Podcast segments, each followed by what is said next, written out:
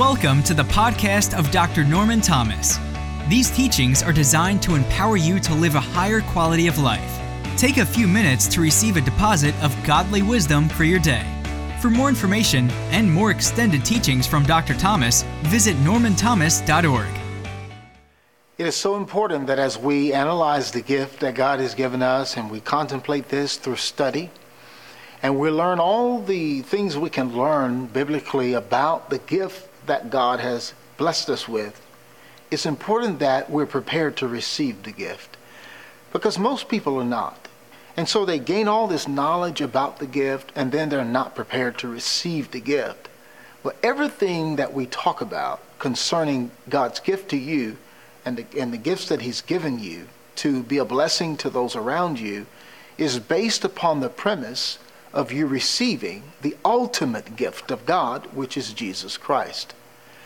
Whether you're already a Christian or whether you're not a Christian and you may be pursuing that or thinking about that, it's important that you receive God's gift, Jesus Christ, in order to activate the gift that He has blessed you with.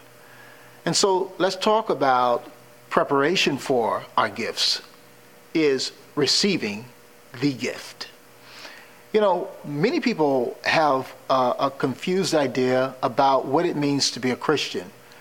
And quite frankly, we, the church, have not done a great job at conveying that message. We've made it very complicated and very legalistic, and it's not at all. And the reason it's not complicated and neither is it legalistic is because all you got to do is read the Gospels St. Matthew, St. Mark, St. Luke, and St. John, and you will find Jesus' approach to humanity and the simplicity of his message and the simplicity of his love, which is God's love for all of us. It's just simple that God is eager to have us. He is eager to embrace us. He is eager to reconcile us from a broken relationship that sin has caused in our lives. You know, Jesus is the plan of God for humanity. And I'm telling you today that without that relationship, without that gift, Jesus Christ, in your life, there is no way that you will ever maximize the potential that you have or the gifts are in you concern. And so, how do you receive? You receive by simply surrendering. You surrender. And you surrender by yielding your will. You yield your will to God's will. Now, that's where, you know, many people have a problem because they want to hold on to their will. And God will let you. God will permit you to hold on to your will. He will not uh, compete with you concerning your will because really, He's the one that gave you a will. And He's not going to turn around and violate that gift to you. So He gave you a will, and He'll not violate your will. God will wait for you to receive Him voluntarily at your will. And then everything that He has for you is now available to become an actual manifestation in your life.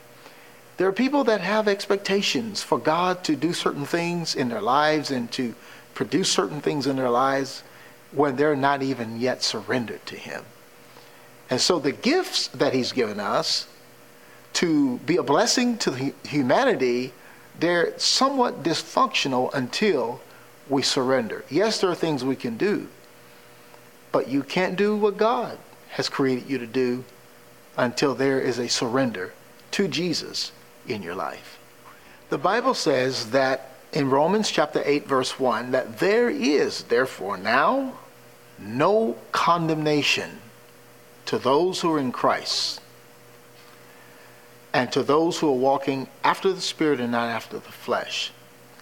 The point is is that in Christ Jesus a man or a woman in pursuit of Jesus Christ a man or a woman with the mindset of surrender to God through Jesus Christ, for that man and for that woman, the Bible says there's no fear, there's no guilt, there's no shame. That's what condemnation means. Condemnation comes from the devil. The enemy speaks condemnation all the time into people's lives, whether they're born again or whether they're not. It doesn't matter. His job is to condemn you. The reason is is because it puts you in a, an inferior state. It makes you subject to him. It brings deception in your life and it makes you think that whatever happens to you had to happen to you, that you have no say, that you have nothing to do with where your life is going and where your life ends up. Condemnation is a voice that comes after a wrong act has been committed.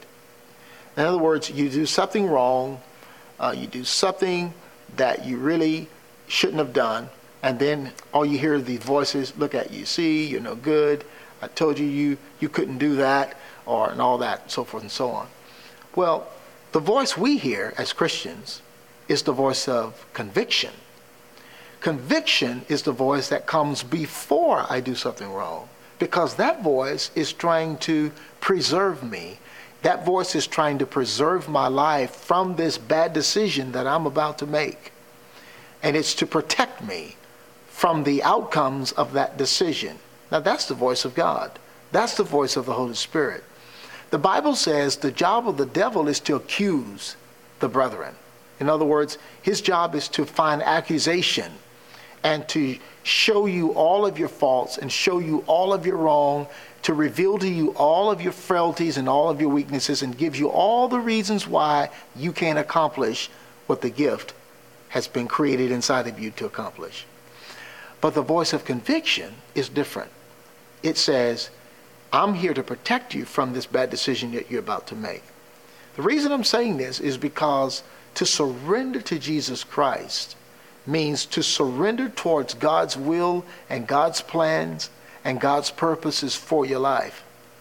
You're not losing, you're gaining. You're gaining the opportunity to maximize everything that God has put on the inside of you. So when the devil condemns, here's what he does he declares you unfit to be used for the purpose for which you've been created. And that's his job, is to cement that in your mind, is to firmly plant that idea in your mind that you can no longer be used for the purpose for which you've been created. And therefore, the gift is stifled. The gift comes to a stall. The gift lays dormant. The gift is idle inside of you because of this mindset. But the Bible says Jesus comes with refreshing renewing life. Jesus says, I came that you may have life and that you may have it more abundantly.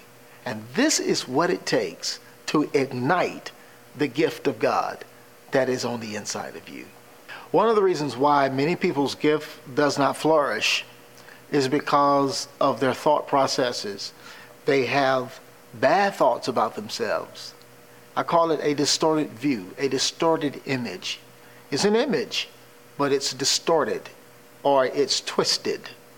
Um, this is usually based on seeds that have been planted in a person's life over time. You know, God gave us parents, and they, the, the job of a parent is to speak life into their children.